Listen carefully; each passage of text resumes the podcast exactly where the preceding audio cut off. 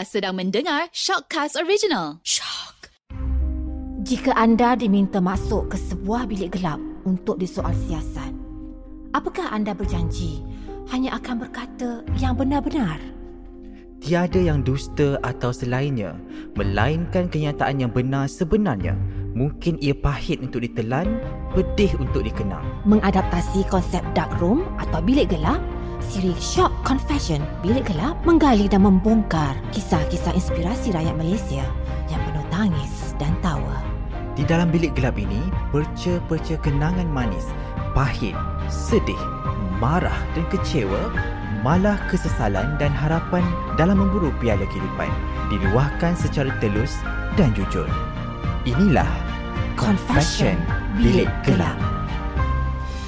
Selamat datang ke Shock Confession Bilik Gelap bersama saya Hakimi Ashari dan minggu ini kita bersama dengan Naim Daniel. Terima Yes. kasih kerana datang ke Bilik Gelap kita hari ini. Sama-sama terima kasih juga hmm. kepada everyone hmm. yang involved in Bilik Gelap for having me today. So, ya apa yang kita nak buat ni? Cik Himi. Okey, sebelum kita pergi lebih jauh kan, okay, Aha. boleh cerita sikit perkembangan terbaru dalam bidang muzik. Perkembangan terbaru Alhamdulillah Naim baru sahaja meriliskan projek terbaru saya bertajuk Purnama Mhm. dan sebelum tu ni ada datang dengan naskah terbaru bersama dengan Hil Hussaini dan juga Haki Rusli yang bertajuk Lara and dua ni antara the latest highlight of me untuk dalam bidang muzik so far Hmm. So kita nampak Naim start 2008. Hmm. Jadi susah tak menjadi seorang Naim Daniel sebenarnya? I guess susah tu is like very subjective lah kot. Hmm. And the way kita nak tengok susah tu macam mana kan. As for me Naim tak nak macam nak bagi tahu dekat semua orang kata macam being me is like very hard ke apa. But actually being everyone ke apa or like menjadi diri you tu adalah satu blessing. Di mana whatever yang you had selama ni the ups and down the hiccups benda tu made you who you are right now kan. And as for me untuk susah tu kalau in general punya sebagai secara kemanusiaan je memanglah susah semua orang kan Hmm, gitu. but again di dalam susah tu dia akan membentuk apa itu you sebenarnya had a different thing yang going on with me lah Hmm. but also I rasa I tak uh, macam rasa menyesal ku sangat ke rasa macam ui apa benda buat selama ni kan cause to me nak rasa mungkin ini one of the way yang God trying to show me untuk I nak bergerak as a human being and also a learning process for me to be a better person Pernah tak waktu-waktu sukar Naim macam uh, susahnya kehidupan ni? Bila waktu tu pernah berlaku? Wow, bestnya. I ingat lagi daripada zaman like my family kita orang tinggal kat rumah flat satu bilik enam beranak. Mhm. Ah, dekat Ceras masa tu Flat Pulau Pinang Nama, nama flat tu Mhm. So daripada situ like My mom and my dad Ada buka kedai makan Apa semua And after that Kita orang berpindah pula ke Another flat Lepas tu Tinggal empat rumah tu Pun satu bilik juga Tidur enam beranak dah Macam Masa tu, masa tu dah berlakon dah? belum Masa tu kecil Masa tu masa, When I was six I guess ha. Yang the best part about Kesusahan tu semuanya I witness in front of my eyes On 2012 Di mana masa tu I masih lagi bukanlah The favourite in this industry Okay. Di mana Daripada kecil sampai besar pun I always doubt myself Like macam Bila cakap Mama Ma Kenapa orang lain boleh dapat Karakter watak main Apa semua Macam Mhm. Naim still tak boleh Macam nempel-nempel je Or even be like Second Or even third Or even uh, The fifth option Of the production team kan Mm-mm. kalau macam artis tak dia Baru kata ah, Naim free tak ah, So Naim, Naim itu adalah posisi Naim dulu And Benda tu Dia berbuku tau. Berbuku In terms of Kita rasa dendam tau. Dendam I want to prove it so bad. I want to prove a point that I can. So ada satu tempoh Pada tahun 2010 ke 2012 tu Adalah tempoh hiatus Seorang Naim Daniel tu. And masa tu pun Naim still rasa macam Unsure. Apa yang I nak jadi kan In my life kan? After for so long I dedicated myself Devoted Being devoted towards the industry. But Apa industry buat kat aku tu? Kan? So macam Still gonna be the third Option tu semua kan? Mm-mm. Entah lah Kalau orang tanya Naim kan Naim ada minat tak berlakon sama ni? Naim tak ada. Okay. Naim tak pernah ada minat Ataupun ada dari kecil Dekat dalam buku sekolah tu Cita-cita jadi pelakon Tak ada. My initial ambition I want to be A pilot. Oh perangan itu percuma guys. So Tahu diri ni Tak berapa Pandai sangat. And I suck at math. Ah, Math lah Allah Even dari- masa darjah 5 pun I still kena gira 10 tambah 10 sampai guna ibu jadi kaki. I started untuk discover myself into poetry pula di mana benda yang berkaitan dengan literature, sastra sebagainya kan. So I dig myself into those kind of thing. Tengok Zain and ada scene-scene yang macam puisi-puisi yang macam indie-indie ni kan and until I form 5 tu I masih lagi unsure nak buat apa tau I pernah cakap kat my dad I kata macam Pa lepas habis form 5 ni tak nak masuk EU tak nak apa semua tak nak, tak nak sama belajar Pernah sampai satu masa dulu Macam kereta 6 bulan tak payah Rumah pending semua tau. My mum and my dad masa tu At the state of yang macam Memang broken gila And nobody was at home Kakak I dekat Sarawak study. Adik I dekat MRSM Abang I dah ada family dah kahwin semua. So I am the only person yang tengok every single thing. Dia orang menangis ke apa Every single time like my mom like macam tantrum Like macam apa kita nak buat semua ni kan? Pernah at this one point Kita orang macam uh, uh, One family kita orang Kita orang ada satu dis balang from IKEA tau. Macam uh, cookie jar ke apa. Balang tu kita akan letak kat depan TV-TV So balang tu adalah tempat kumpul shilling. Shilling yang mana kita terjumpa Kita kutip tak dalam tu. So bila letak dalam tu Duit-duit shilling yang kumpul jadi banyak tu lah Nanti my dad akan bawa pergi kedai runcit ke apa Dia akan tukar shilling tu. Dapat dalam 200 ke apa Lepas tu dia akan bank in kat my sister And my younger sister Without they knowing. I tengok benda tu I tahu. So macam Ya Allah I rasa benda-benda tu Macam Bila teringat balik kan Sedih gila To be in that position. And Sebab tu I macam tak nak masuk you sebab I takut I akan menyusahkan orang lagi. But then mama kata tak boleh. Kau kena sama belajar juga. Kau kena sama belajar Macam cakap. Then I Try to apply For university. On the UPU punya side I buat asas undang-undang atas. Yada yada yada yada Bawa bawa bawa bawa Nombor 8 dia letak Fakulti Music UiTM And then I Sementara tunggu UPU punya results tu I cakap kat my mom Ma I nak kerja. Apa kerja pertama waktu tu? This is the best part. Mm-hmm. Di mana untuk nak sampai ke kerja pertama tu The destination untuk nak menuju kerja pertama tu Sangat-sangat best. Di mana Naim bersiap-siap Satu hari tu kata nak pergi kerja kan. Mengetambang dalam RM20 je mau bagi Tak duit Kita orang pergi ke The Mines. Mm-mm. ha, Sri Kembangan So dekat situ I pergi di kedai Yamaha uh, Music, Music. Okay Hmm. kat situ. I pergi interview And I dapat. Tapi Nak on the way balik tu Duit dah tak ada. I naik train curi-curi KTM Masuk-masuk tu lah celah-celah. Masuk cucu lah Curi Gila. Gila Babi dulu eh. Kan tak duit kan macam? Macam mana nak balik kan Macam? Masa straight sampai je Terus masuk eh, Masuk. Keluar pun kan Kan sebab tu keluar dekat punya platform yang macam ada Tu kan palang, Palang, Kita tak? Ah. Rupanya kat tepi KTM tu Ada pagar terkoyak. So kita keluar pagar macam tu. Gila betul. Dan sebenarnya saya, saya yakin ramai juga yang buat benda tu juga. Ya betul Betul.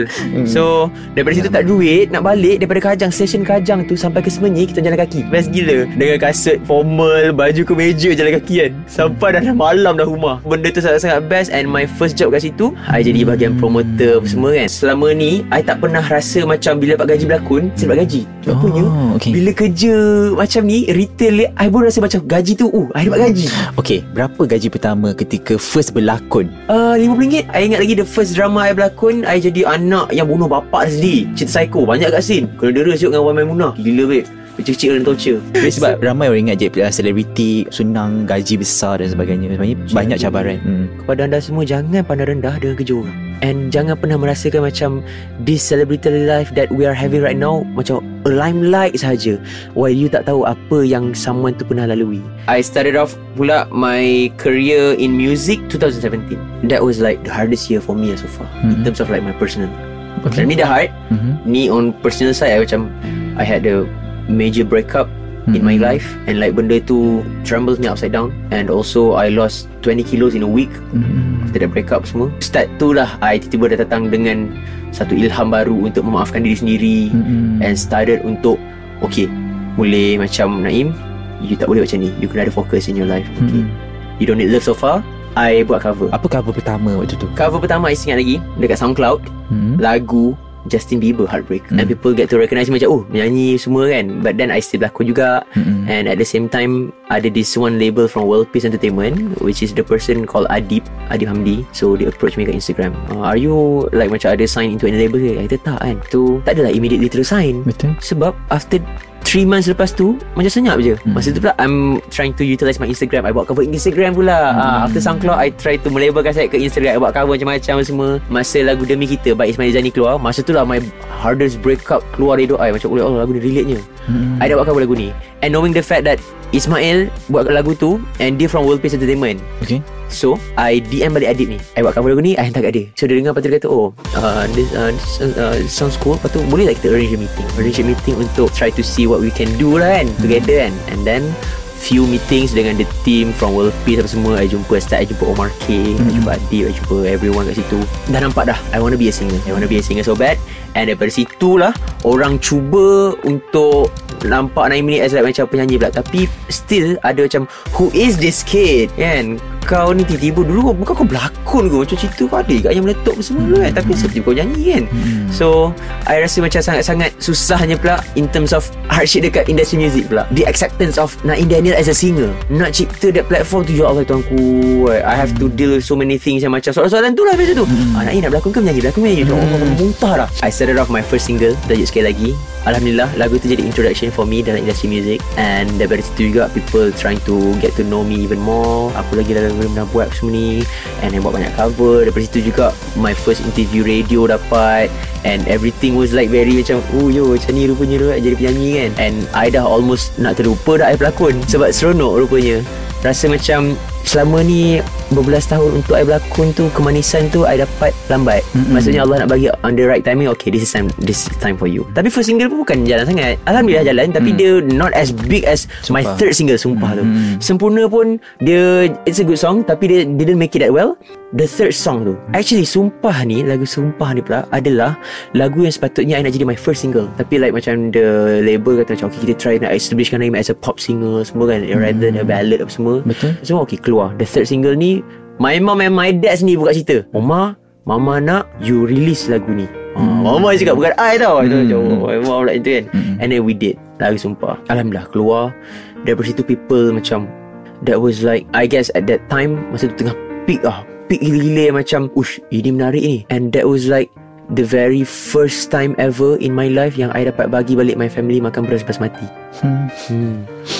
Sebab selama ni kita makan burger biasa kan Hmm. And like I beli basmati je Every single time Macam makan first time Macam oh menangis kat rumah. Ya Allah rasa macam I can actually Bahagikan my family With whatever I can. Hmm. So I rasa macam Beras tu Is a turning point lah. Hmm. Lepas sumpah tu kan. Hmm. Shows back to back. Orang kalau tengok my IG story Tak kapal terbang Airport. Tak airport kapal terbang. Tak kapal terbang backstage. Itu je. I was like Shock culture lah masa tu. Macam Tak One thing yang I rasa macam Mungkin orang ingat macam Oh nak ini mesti boleh Nak culture shock apa semua kan? But Alhamdulillah tak. Sebab I rasa benda tu makin Allah nak duga I sebenarnya. I guess itulah antara pengalaman yang Mungkin selama ni I dapat Daripada kecil sampai besar. Ianya membawa I Untuk jadi I sekarang. That's why I tak pernah nak anggap hidup I susah I tak pernah rasa macam benda hardship. I rasa benda tu membentuk I. Sebab Knowing the fact Kalau I tak ada benda-benda ni I tak ada this ups and down Tak ada hiccups Tak ada sebarang sepak terajang Dalam hidup I Untuk benda-benda dalam industri ni Maybe I akan hanyut. Hmm. Maybe I akan rasa macam The world is in my hand right now. Oh sumpah dah number one. Korang semua tak ada apa tu. But tak.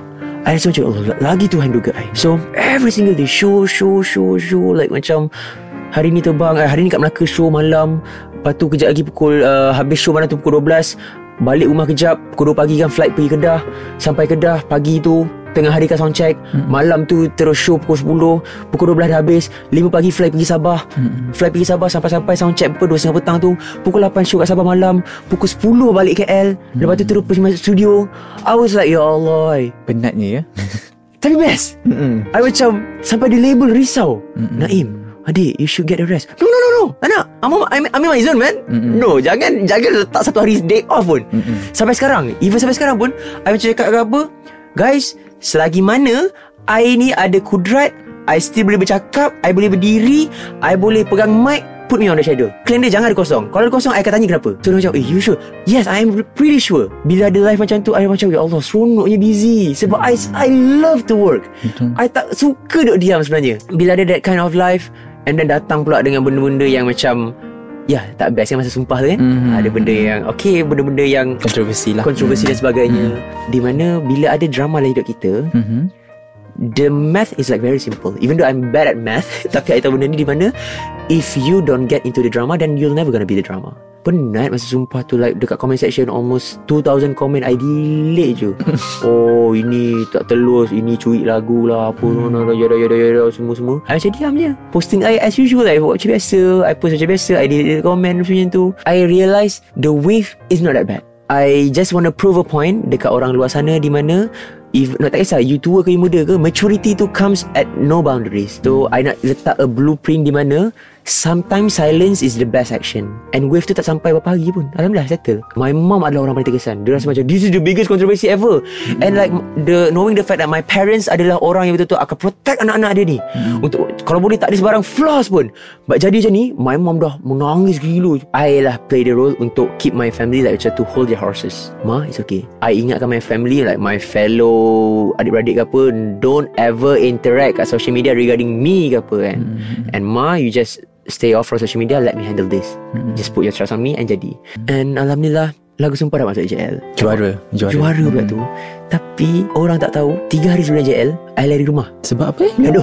Oh, okay. Gaduh dengan my parents. Dia sebenarnya bukan gaduh siapa pun. Gaduh like everyone is stressing out about me. Mm-mm. Macam Ui Naim kita nak super perfect. Uh, uh, My mom akan handle About the fans lah Apa semua Yada yada yada. Mm. I pula dengan myself Yang macam I tak perlu kan stress-stress ni. Mm-mm. Lepas tu macam gaduh besar Gaduh yang satu rumah tu Macam kakak yang menjerit je. Kau nak ikut aku macam ni? Melingkup aja kau semua. Yada yada My mom dah nangis-nangis Kat rumah bawah Kat bilik bawah semua kan. Like, Macam I kat atas Duduk seorang je semua. I tak tahan Gaduh-gaduh-gaduh. Lepas tu Sampai my dad Tak pernah Sepanjang 23-24 tahun hidup ni Dia tak pernah panggil I kau aku. Mm-mm.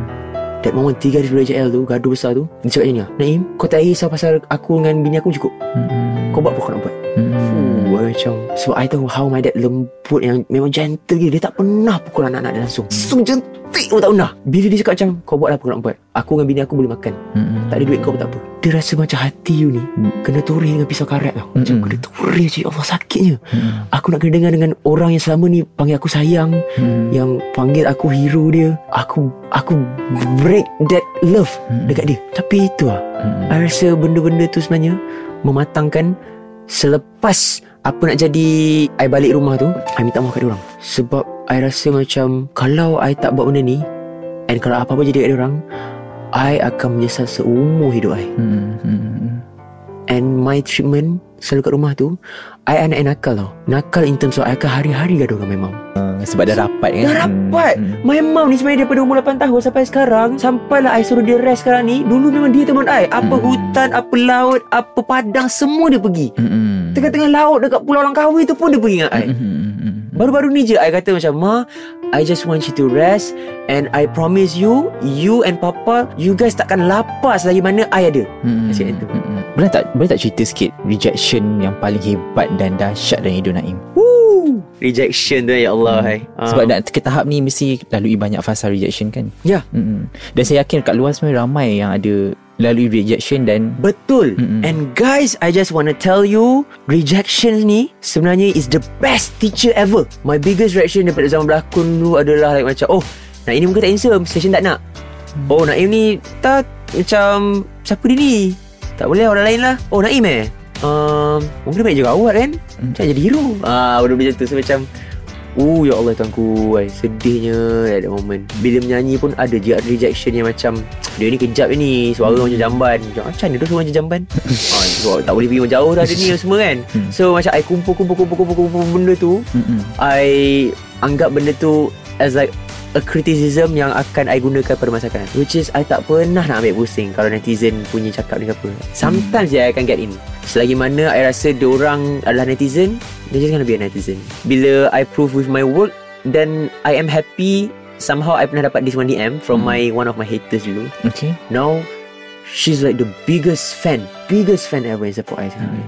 So I rasa sangat-sangat best Di mana Untuk kita tunjukkan ke orang Lumrah dalam dunia kita ni Orang akan hanya lihat kita Bila kita dah prove a point But Make it count lah As for me I sentiasa ada dendam dalam industri dulu And Sampai dendam, sekarang ke? Sampai sekarang Tapi dendam tu bukan dendam yang macam "Ah, Aku memang tu Apa aku akan Nak bantai kau- tak ada lah. tak ada. I dendam untuk tunjuk Aku boleh Untuk kata Aku boleh tu I prove with my work lah So macam that's why I macam Keep on hungry Untuk nak keluar Banyak Hmm. benda sekarang And Ya yeah, Benda tu Somehow dia jadi pressure sikit Mm-hmm. Tapi bila fikir balik Apa bukan pressure tu Betul. Sedangkan Benda ni Allah bagi Mm-mm. Sumpah ni pun Allah bagi kat aku Mm-mm. So Aku just play along lah Aku nak buat kan Mm-mm. So you just make sure you do things on your own lane.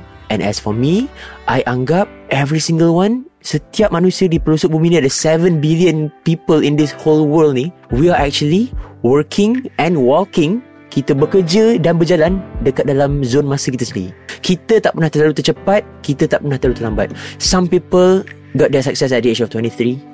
Some people find their happiness at the age of 60 Some people even know how to ride a bike at the age of 12 So benda ni you tak pernah tahu Mm-mm. And actually I still remember what Joe Flizzo cakap Your current situation is not your final destination Mm-mm. And benda tu true Sebab Kenapa kita nak gila sebelum ditakdirkan Betul. So you just have to make sure you just move forward And Buat sehabis baik Tak pernah rugi pun kalau kita buat baik orang Betul. No matter it's like your enemy pun Even my prayer pun I selalu doakan Ya Allah Ampunkan segala dosa aku Dosa sahabat-sahabat aku Dosa yang aku baru kenal Dosa musuh-musuh aku juga. Sebab at the end of the day Semua orang kita ni What's it up? We are humans. Mm-mm. We are not robots. Mm-mm. Even before tidur I akan maafkan semua orang. And yang paling penting Not just maafkan semua orang. You maafkan diri you. I always told myself Naim I am really sorry. You had enough I am sorry for doing this to you. You kena buat benda tu. And trust me Benda tu akan buatkan You see things Di mana Segala benda buruk depan you pun You akan ber- anggap benda tu Is a beautiful things. That's why I try to aim my life Untuk find beauty Beauty in everything. You maafkan diri you You maafkan orang InsyaAllah Allah akan Best benda. Mm-mm. And another one more thing Kepada you guys kat luar sana Yang Still ada parents ke apa Ya Allah I'm telling you eh.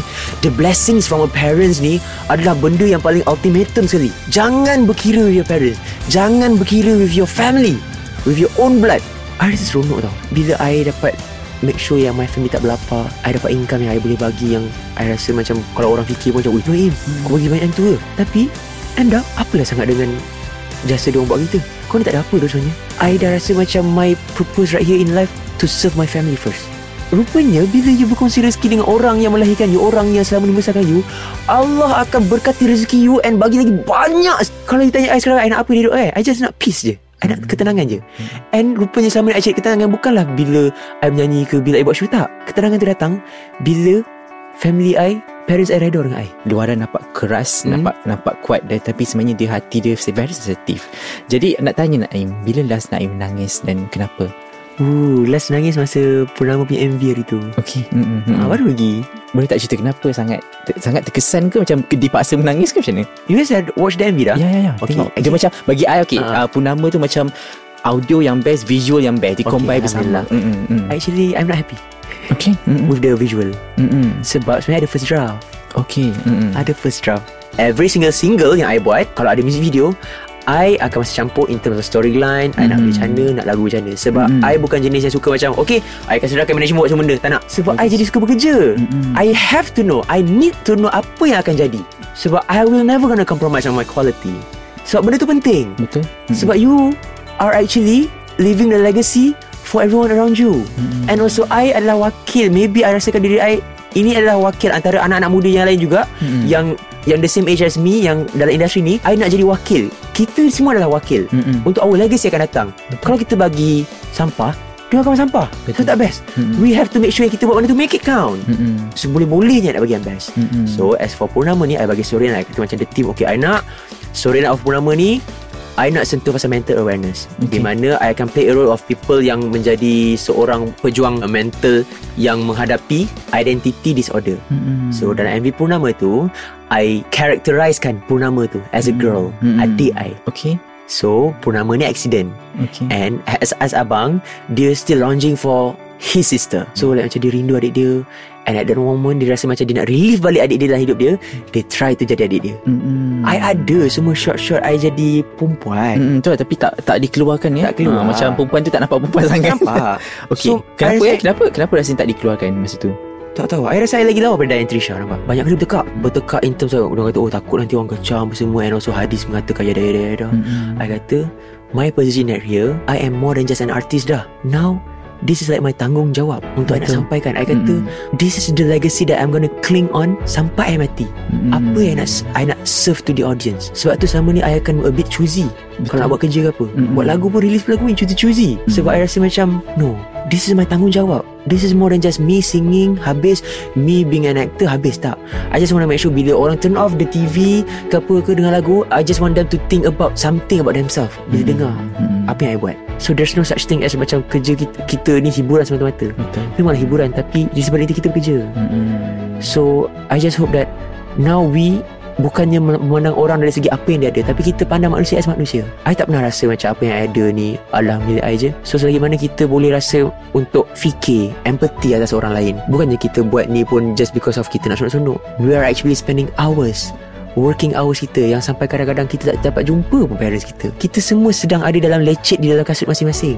Kita tak tahu je lecet tu dekat jarinya mana. So just to make sure yang kita bergerak seiring dekat dalam negara kita ni kita jaga kita semua orang je lah Hmm. as long as semua orang tahu rule masing-masing then we don't have to worry about apa yang akan mendatang as long as we know so just to make sure yang everyone stay safe know what to do boleh sedih tapi jangan sampai bila-bila Mm-mm. sebab selagi mana Allah tak takdirkan you sakit and boleh melarat you buatlah apa yang you boleh untuk support your family Terima kasih Naim kerana terus bersama kami Sama. di Short Confession Bilik Gelap dan terima kasih kerana confess banyak lagi dan doa saya untuk Naim untuk Purnama supaya lagu tu ke peringkat yang lebih jauh lah. InsyaAllah Okay, terima kasih Naim. sama-sama